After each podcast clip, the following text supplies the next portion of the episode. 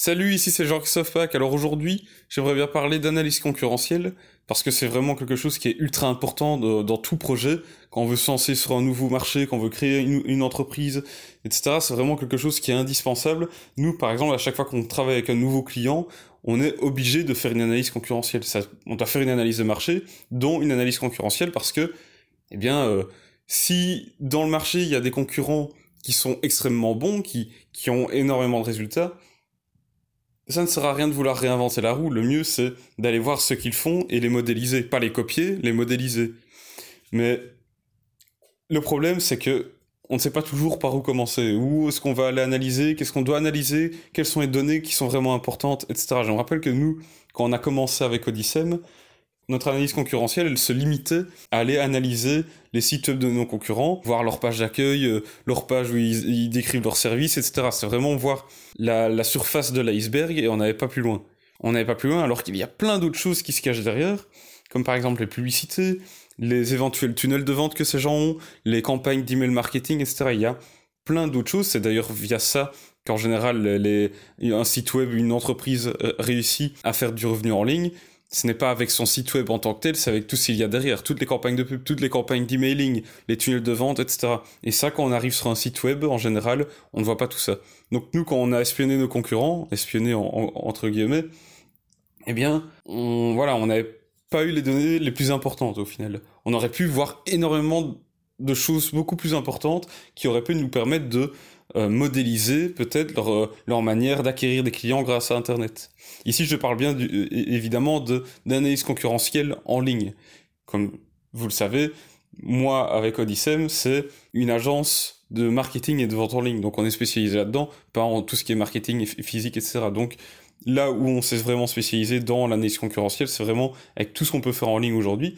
Et ce qu'il faut savoir, c'est qu'il y a énormément d'outils à disposition. Il y a énormément d'outils à disposition, même des gratuits, qui vous permettent de mieux comprendre votre concurrence. Il y a aussi des simples processus à mettre en place que vous devriez faire à chaque fois que vous voulez faire une analyse concurrentielle. Et je vais en parler aujourd'hui dans cet épisode. La chose la plus facile à faire, qui est peut-être la plus, voilà, c'est le point de départ en fait de l'analyse concurrentielle pour nous, c'est tout d'abord en fait d'utiliser la Facebook Ad Library. Alors qu'est-ce que c'est la Facebook Ad Library? Eh bien en fait c'est une bibliothèque de toutes les publicités faites sur Facebook. Facebook a mis ça en place suite aux, différents scandales qu'il y a eu avec les, euh, la protection des données personnelles des, utilisateurs de Facebook, comme quoi il y a eu le scandale Cambridge Analytica. Et donc depuis, ils ont dû euh, rendre public toutes les publicités que les personnes font sur Facebook. C'est comme ça, et donc il y a un site qui est le Facebook Ad Library, comme j'ai expliqué. Et là, en fait, vous pouvez aller voir pouvez chercher la page Facebook d'un de vos concurrents, s'il en a une, évidemment, et vous pourrez voir toutes les publicités qui sont actives actuellement. Et c'est là que ça devient super intéressant parce que vous allez pouvoir voir, donc déjà, est-ce que votre concurrent fait de la pub? En général, un concurrent qui aura du succès, eh bien, il va faire de la publicité pour réussir à faire rentrer encore plus d'argent dans son système, plus de prospects, plus de clients. En général, évidemment, ce n'est pas une règle 100% euh, exacte. Il y a des, des business qui ne font pas de pub parce qu'ils ont assez de clients comme ça. Mais voilà. C'est déjà un bon point de départ, c'est utiliser la Facebook Ad Library pour trouver les publicités que vos concurrents font. Et ensuite, une fois que vous avez trouvé, que vous trouvez un concurrent qui a des publicités actives, vous pouvez analyser ce qu'ils font. Quelles sont les offres qu'ils proposent, leurs offres d'appel, parce qu'en général, les publicités sur Facebook, comme je l'ai déjà expliqué, c'est utilisé pour faire de la génération de prospects. Et pour faire de la génération de prospects, en général, qu'est-ce qui est fait? C'est, eh bien, on va proposer une offre d'appel, quelque chose de gratuit ou une réduction pour faire en sorte que les gens aillent sur le site en cliquant sur la pub et donnent leur adresse email en échange de cette offre d'appel. En général, c'est comme ça que ça fonctionne, c'est souvent comme ça.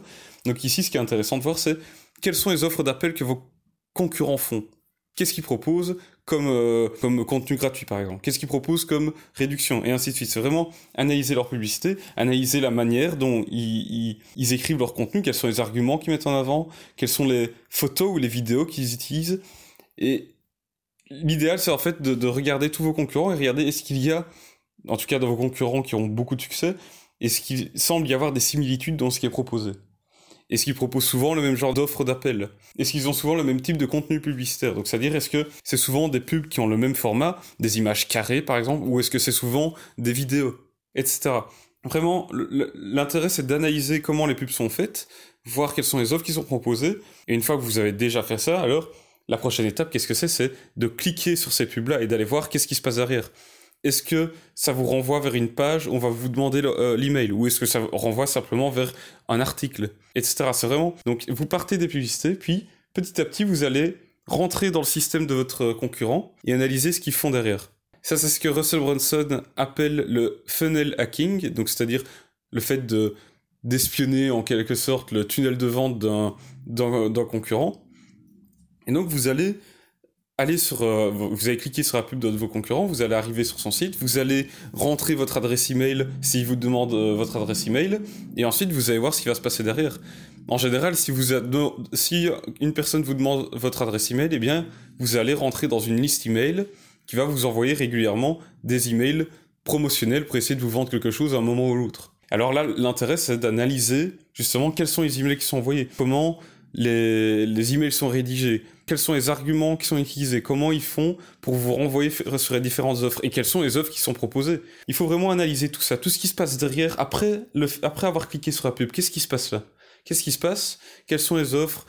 Quels sont les arguments? Etc. C'est vraiment ça la base de l'analyse concurrentielle en ligne. Trouvez les pubs de vos concurrents, cliquez dessus et passez à l'action. S'ils vous demandent de vous de donner votre adresse email, faites-le. S'ils vendent un produit, eh bien, L'idéal, c'est de l'acheter pour voir ce qui se passe derrière. Est-ce qu'ils vont vous proposer, après avoir acheté ce produit-là, est-ce qu'il va y avoir des upsells Ou est-ce qu'il va y avoir d'autres séquences email?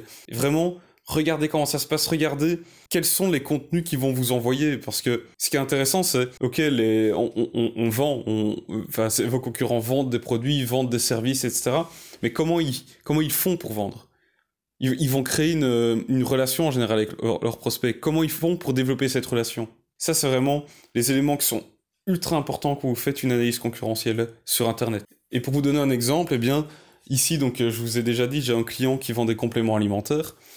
Et au début, on avait fait une analyse concurrentielle, encore une fois, où on s'était vraiment limité à la surface de l'iceberg. Tout ce qu'on avait fait, c'était trouver un de ses concurrents euh, français qui fait aussi des tunnels de vente il n'y en a pas beaucoup actuellement en France et en Belgique dans tout, ce qui est euh, santé. On avait quand même trouvé un. Mais tout ce qu'on avait fait, c'était analyser eh bien, la page de vente, comment elle était écrite, le contenu en lui-même, les arguments, etc. Et ensuite le, bon de commande, donc la page où on peut euh, commander. On n'avait fait qu'analyser ça. On n'avait pas acheté les produits, on n'avait pas vu ce qu'il y avait derrière, même si on savait qu'il y avait des upsells. Donc un upsell, qu'est-ce que c'est? C'est une fois que vous avez commandé un produit, vous avez rentré votre carte de crédit, vous avez validé la commande, et eh vous êtes redirigé directement vers une page qui vous propose une offre spéciale. Et tout ce que vous avez à faire, c'est cliquer sur un bouton pour ajouter cette offre spéciale à votre commande sans devoir réentrer votre, euh, carte de crédit. Et donc c'est un moyen, les upsells, d'augmenter significativement le panier moyen dépensé par les clients sur un site web, donc ici dans un tunnel de vente. voilà, c'est ça un upsell. Et on était sûr qu'ils en mettraient, parce que voilà, on, avait bien repéré le type de page de vente que c'était, etc. On avait bien compris que ce serait le genre de, de, de site qui proposerait un upsell après l'achat. Mais on n'avait jamais fait le test. On n'avait jamais acheté, on n'avait jamais commandé parce que c'était quand même environ 79 euros pour passer une commande. La, la commande minimale était d'environ 79 euros. Et donc on est, on s'était dit tant pis, on, sait qu'il y aura des upsells, on, va modéliser la page de vente et le, bon de commande, mais après le reste, l'upsell, on va faire à notre sauce et voilà, on, va faire comme on peut. Après un moment, on s'est quand même rendu compte, ben ouais, ça, ça vend, mais c'est pas suffisant, il, doit y avoir quelque chose qui, qui nous manque, il y a quelque chose qu'on n'a peut-être pas fait correctement, et notamment au niveau des upsells probablement. Et donc on s'est dit, c'est bon, cette fois-ci, on arrête de, d'hésiter pour rien, on, arrête de, perdre du temps, eh bien, on va acheter un produit sur le, site du, concurrent de, notre client. Et on a acheté, effectivement, il y avait des upsells, mais on s'est rendu compte qu'en fait, il y avait quatre upsells. Une fois qu'on a passé la commande, il proposait un autre produit, puis encore un autre, puis encore un autre, puis encore un autre. Même si on disait non, on disait non, je ne veux pas avoir cette offre exceptionnelle, eh bien, il nous proposait encore une autre, quatre, quatre offres différentes. Et c'est là qu'on s'est rendu compte, c'est dingue. Euh, on comprend mieux comment ils peuvent faire en sorte de rentabiliser chaque euh, client qui qu'ils obtiennent en fait sur leur tunnel de vente. Et donc en faisant ça, en faisant ce funnel hacking, comme je vous ai dit, que Russell Brunson appelle ce, type de, processus, eh bien, on a pu vraiment comprendre comment cette entreprise fait pour rentabiliser l'argent dépensé dans les publicités, malgré le fait que, eh bien, justement, dans la santé, pour acquérir un client, il faut dépenser beaucoup d'argent. Eh bien, on a compris que cette entreprise y arrive à rentabiliser cet argent dépensé grâce à euh, le fait de, mettre 4 upsells d'affilée après l'achat. Donc, je vous recommande vraiment de faire ça, c'est vraiment vous dire, je pars de la Facebook Ad Library pour essayer de trouver des publicités de mes concurrents, je clique dessus, et puis après, je suis le process. Je vais sélectionner par exemple 3, 4 euh, concurrents chez qui je vais acheter des produits et voir qu'est-ce qui va se passer derrière. Parce que, voilà, une fois que vous avez acheté, à partir du moment où vous êtes rentré dans le système de votre concurrent, eh bien, chaque achat supplémentaire que vous, vous réussirez à, faire, eh bien, c'est du pur profit pour eux. Ils ne doivent plus, en général, s'ils arrivent à faire acheter un client par email, eh bien, ils ne doivent plus dépenser de l'argent en publicité. Donc, tout nouvel achat généré grâce à des campagnes d'emailing est du pur profit. Il n'y a aucune dépense publicitaire pour ça, aucune dépense pour envoyer des emails. Donc, faites ça, faites cette analyse-là, c'est vraiment indispensable. Et il y a aussi autre chose. Donc là, je vous dis euh, le processus via Facebook, mais sur Google, on sait aussi faire une analyse comme ça. Tout ce qu'il vous suffit de faire, c'est d'ouvrir Google Chrome en navigation privée, et puis vous tapez sur Google des, des mots-clés, des questions ou quoi que votre cible que votre client idéal pourrait écrire sur Google pour trouver, euh, chercher une solution à son problème, qui serait identique par exemple à un produit ou un service que vous proposez. Et en faisant comme ça, vous allez pouvoir commencer à, à voir apparaître des publicités qui seront probablement des publicités de vos concurrents. Et là, encore une fois, qu'est-ce que vous faites? Vous analysez la manière dont les pubs sont écrites vous cliquez dessus, vous regardez les pages sur lesquelles vous atterrissez, vous analysez comment elles sont écrites, quels sont les arguments de vente qui sont utilisés, quelles sont les offres qui sont proposées, quels sont les prix proposés, et éventuellement vous achetez et vous regardez ce qui se passe derrière. Forcément, en faisant cette méthode-là où je vous dis qu'il faut acheter et regarder ce qui se passe derrière, il faut prévoir un certain budget. Mais voilà, c'est une analyse concurrentielle. Vous faites ça pour essayer de mieux comprendre votre marché, mieux comprendre comment vos concurrents qui ont du succès font, font pour avoir ce succès-là, et le tout pour les modéliser et vous aussi espérer avoir du succès plus rapidement qu'en commençant de rien et en, testant plein de choses et en dépensant finalement énormément d'argent dans vos tests. Voilà, c'est une manière de court-circuiter euh, toute cette étape de test euh, qui peut vous faire perdre beaucoup de temps et d'argent entre guillemets.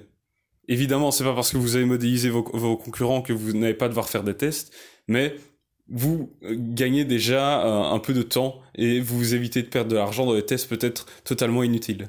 Donc, vous pouvez faire cette, euh, ce processus-là, soit en commençant avec euh, la Facebook Ad Library ou en faisant sur Google, en tapant des, mots-clés que votre client idéal pourrait rechercher, comme je viens de le dire. Et ensuite, il y a d'autres, encore d'autres outils qui permettent de faire une analyse concurrentielle assez poussée.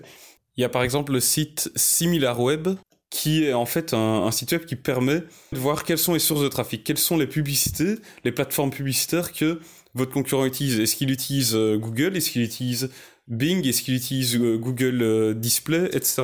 Ça vous permet de voir la répartition de, du, trafic qui est généré vers son site selon les plateformes. Vous pouvez voir aussi si, si par exemple il a énormément de blogs ou d'autres sites qui, qui envoient du trafic sur son site et vous pouvez alors voilà, voir un peu comment, comment ça se passe, quelle, quelle est la quantité de trafic euh, que, votre concurrent reçoit, quelles sont les, les, plateformes, quelles sont les sources. Et ça peut vous donner l'idée d'un, tiens, si par exemple tous vos concurrents ont énormément de trafic qui provient de, de sites d'information ou de blogs, pouvez-vous dire que ça pourrait être intéressant pour vous de, d'essayer d'être présent aussi, d'avoir des publicités sur ces sites-là? Parce que si plusieurs de vos concurrents ont de la publicité ou en tout cas ont du trafic qui vient de sites similaires, ça peut vous donner euh, un indice qu'il faudrait vous aussi aller essayer d'être sur ces sites-là. Parce que si tous vos concurrents sont sur un même site, par exemple, c'est qu'il y a votre client idéal qui se trouve probablement sur ces sites-là, qui va souvent euh, le visiter, par exemple.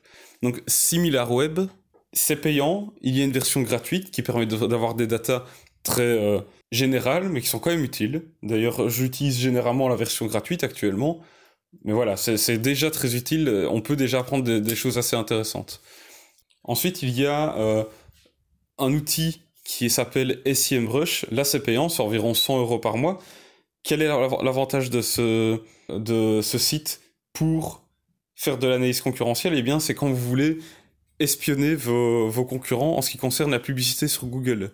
Puisque la publicité sur Google, le ciblage se fait via euh, des mots-clés. On choisit des mots-clés qu'on veut cibler. Comme ça, par exemple, si je dis que j'aimerais bien que ma pub apparaisse quand quelqu'un écrit, je ne sais pas moi, euh, portefeuille, eh bien, je dois cibler le mot-clé portefeuille, par exemple, et tous les mots-clés en rapport avec portefeuille, comme euh, comment euh, choisir son portefeuille, par exemple. Et donc, ce que vous pouvez faire avec SEMrush, c'est en fait espionner les mots-clés que vos concurrents utilisent dans leur ciblage publicitaire sur Google.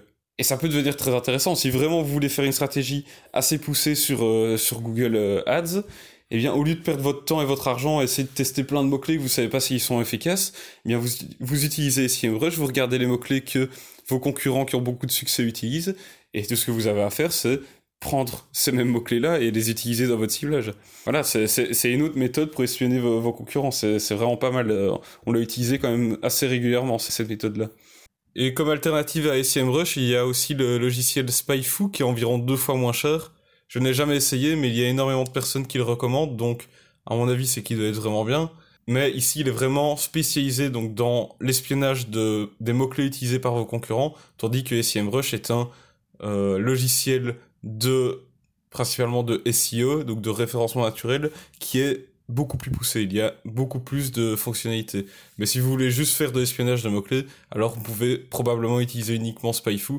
Ensuite, une autre chose qui est très importante, qui est moins une analyse concurrentielle, mais un peu quand même, qui est assez intéressante à faire et d'ailleurs très importante. Nous, c'est une, euh, une étape indispensable dans notre processus.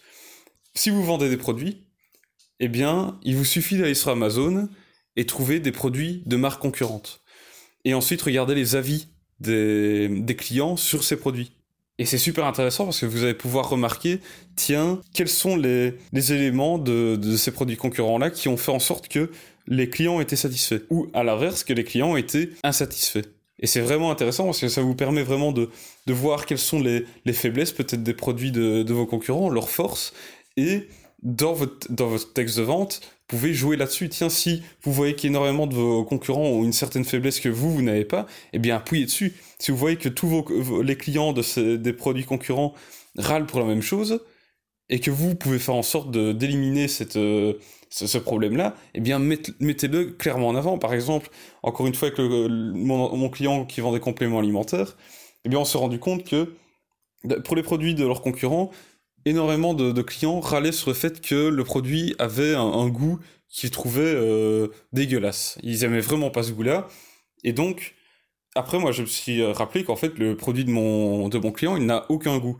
Et donc, c'est un argument à mettre en avant. On le mettait pas en avant. Et aujourd'hui, maintenant que, j'ai fait cette analyse-là, on s'est rendu compte, mais oui, il faut mettre ça en avant. C'est un complément alimentaire qui n'a aucun goût et les gens râlaient tout le temps sur le fait que ça avait un goût qu'ils n'appréciaient vraiment pas, et eh bien maintenant, voilà, on a décidé, on met en avant le fait que le complément alimentaire n'a aucun goût. Et souvent, d'ailleurs, on a remarqué que c'était un élément que les gens euh, demandaient en premier lieu. Ils voulaient vraiment savoir ça avant quoi que ce soit d'autre.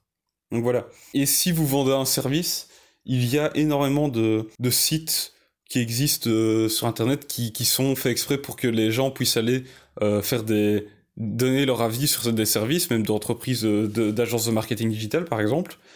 J'en ai déjà vu. Et vous pouvez, donc tout ce que vous avez à faire, c'est vous allez sur Google, vous tapez le nom, par exemple, de vos concurrents, vous mettez avis, et vous allez en général tomber sur des sites où il y aura des gens qui auront donné leur avis sur le service qui est donné, etc. Forcément pas pour tout, mais vous pourrez quand même en trouver. Donc, faites toujours cette démarche-là de vous dire, tiens, d'abord je vais analyser tous l'éventuel tunnel de vente de mes, de, mes concurrents en passant d'abord par les publicités et en remontant petit à petit vers leur page de vente, euh, leur campagne d'emailing, etc. Et ensuite, aller regarder s'il y a des avis de leurs clients sur Internet. Par exemple sur Amazon, quand c'est une entreprise qui vend des produits, par exemple. Donc voilà, c'est vraiment une, une méthode très simple quand vous voulez faire une analyse concurrentielle. Comme je l'ai dit, c'est comme ça que nous, on, effectue, nos analyses concurrentielles à chaque fois qu'on travaille avec un nouveau client, à chaque fois qu'on se lance sur un nouveau marché. Donc je vous recommande vraiment de le faire, c'est très simple à mettre en place. Ça prend un peu de temps, ça demande un peu de, de dépenses en argent pour analyser euh, ce que vos concurrents font, mais ça vaut clairement le coup, ça vaut vraiment le coup. Comme j'ai dit, c'est une sorte de, de raccourci, hein, une manière de court-circuiter toute la période de test et d'essais-erreurs que vous devriez faire si vous partiez de rien. Donc je vous recommande vraiment de le faire.